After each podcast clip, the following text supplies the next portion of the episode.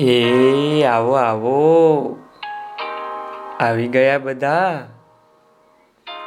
હું છું વાર્તા કહેનારો. અરે વાહ ભાઈ, આજે તો ધ્વેન આવ્યો છે. વિવાન છે. આદિત્ય છે. અને તર્જની પણ આવી છે ને વાર્તા સાંભળવા? અરે વાહ ભાઈ. સાંભળો સાંભળો. આજે હું તમને સરસ મજાની વાર્તા કહેવાનો છું હો. વાર્તાનું નામ છે હંસ અને ઘુવડ.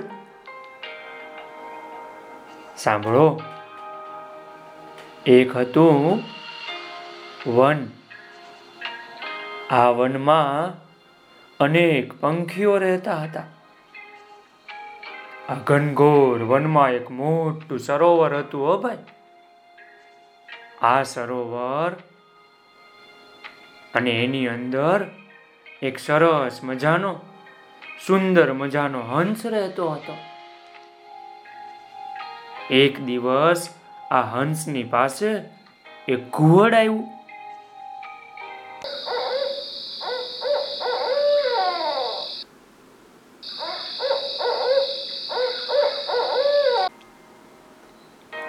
તમે લોકોએ ઘુવડ જોયું છે ને?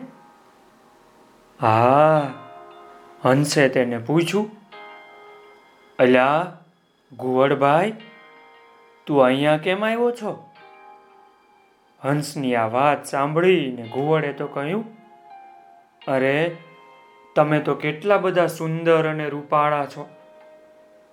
આ તમારા આવા સરસ મજાના રૂપને કારણે, તમારા સુંદર દેખાવના કારણે હું તમારી પાસે રહેવા માટે આવ્યો છું. સુંદર ને રૂપાળા માણસો તો કોને ન ગમે? માટે તમે મને તમારી સાથે થોડાક દિવસ રહેવા દો. ઘુવડની આવી મીઠી મીઠી વાતો સાંભળી અને આ ભોળું હંસ તો બહુ રાજી થયું, હો ભાઈ. અને તેણે તો ઘુવડને આ સરોવરમાં પોતાની સાથે રહેવાની મંજૂરી પણ આપી. એણે કહ્યું કે, રે તું તારે અહીંયા મારા પાસે. ઘુવડની આવી વાતોથી હંસે તેની સાથે ભાઈબંધી પણ કરી, હો. ઘુવડ તો ઘણા દિવસ સુધી હંસના ઘરમાં હંસના સરોવરમાં હંસની સાથે રહ્યો. અને પછી એક દિવસ ઘુવડે હંસને કહ્યું, હંસભાઈ, હવે હું મારા કમળ વનમાં મારા ઘરે પાછો જાઉં છું. તો તું ત્યાં રોકાવા માટે આવજે. થોડા દિવસ મારા ઘરે રહેજે. આમ કહીને ઘુવડ તો હંસના ઘરમાંથી, સરોવરમાંથી ઉડી ગયું. ઘુવડ પોતાની સાથે ભાઈબંધી કરીને રહેતું હતું, એટલે હંસને તો ઘુવડના જતા રહ્યા પછી એકલું એકલું ક્યાંય ગમે પણ નહીં હો. એટલે તેને તો ઘુવડની પાસે, ઘુવડના ઘરે એને મળવા જવાનું મન થયું, બોલો. પણ આપણું આ ઘુવડ તો ભાઈ કમળોના વનમાં નહોતું રહેતું, હો. એ તો છે ને નદી કિનારે આવેલા કોતરોની બખોલમાં રહેતું હતું. ઘુવડે હંસને જૂઠું કહેલું, ખોટું કહેલું કે પોતે કમળ વનના ઘરમાં રહે છે. હંસ તો ઘુવડ પાસે દિવસે ગયું. પણ ઘુવડ કાંઈ દિવસે બરાબર દેખી ન શકે. દિવસે તો એ જોઈ ન શકે. એટલે દિવસના ઘુવડને તો કાંઈ કરતા કાંઈ દેખાય જ નહીં હો. એ તો રાત્રે જ બધું જોઈ શકે. એટલે ઘુવડે હંસને કહ્યું કે તું રાત્રે મારા ઘરે મને મળવા આવજે. અત્યારે હું તને નહીં મળી શકું. એટલે હંસ તો પછી એને રાત્રે મળવા ગયું, હો. હંસ ઘુવડને મળી અને એના ઘરે જ રાત્રે સૂઈ ગયો. એ તો ભાઈ, આ ઉડી ઉડીને બહુ થાકી ગયો હતો ને, એટલે એ તો ત્યાં જ સૂઈ ગયો. પણ પછી બરાબર આ વખતે શું બન્યું ખબર છે તમને બધાને? હે આદિત્ય? અરે આ વખતે બરાબર આ વનમાં રાજા અને રાણીનો રથ પસાર થતો હતો. રાજા રાણીની સાથે તેના નાના નાના બાળકો, સેનાપતિ અને સૈનિકો પણ હતા હો.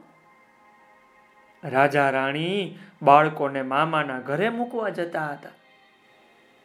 રાત પડી ગઈ હતી એટલે એ તો બધા તંબુ તાણીને નદીના કિનારે ચૂઈ રહેલા. જેવી સવાર પડી, સુરત દાદા ઉગ્યા કે રાજાના સેનાપતિએ સુરત દાદાને આવકારવા માટે શંખ વગાડ્યો. આ શંખનો અવાજ સાંભળીને ઘુવડે ધૂતકાર કર્યો, ઓ ભાઈ પાછો. એ તો અવાજ કરી ઉઠ્યું.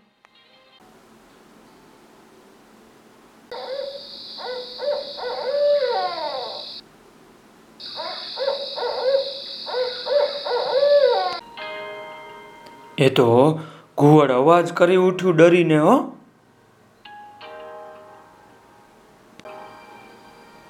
એ ડરીને બોલવા લાગ્યું અને પછી ઉડીને કોતરની એક બખોલમાં જઈને છુપાઈ ગયું. ઘુવડ બોલ્યું, એટલે રાજાના સેનાપતિને તો થયું કે આ તો અપશુકન થયા ભાઈ. ઘુવડ દિવસે બોલે, એ તો કઈ સારું ના કહેવાય. એવું ત્યારે બધા માનતા હતા, હો. એટલે આ સેનાપતિએ તો ગુસ્સે થઈ અને બધે તપાસ કરી, બધે શોધખોળ કરી, પણ કાંઈ કરતા કાંઈ દેખાય નહીં. કાંઈ નજરે જ ન ચડે. પણ એટલામાં સેનાપતિએ પેલા હંસને ભાડ્યો હો. એ તો હંસને જોઈ ગયો. રાજાના સેનાપતિને તો થયું કે આ હંસે જ અવાજ કરીને રાજા રાણીનો અને અમારો દિવસ બગાડ્યો છે અને અપશુકન કર્યા છે. આવું માનીને રાજાના સેનાપતિએ તો બાણ મારીને હંસને બિચારાને વિંધી નાખ્યો અને એને ત્યાં જ મારી નાખ્યો. તો ભાઈ, મજા પડીને આ હંસ બિચારો ભોળો હતો. અને ઘુવડ તો હતો લુચ્ચો. જુઓ લો, આ હંસ અને ઘુવડની ભાઈબંધી આવી હતી ભાઈ. તો મજા પડી. ચાલો, આવતીકાલે હું તમને બીજી વાર્તા કહીશ હો ભાઈ. આવજો.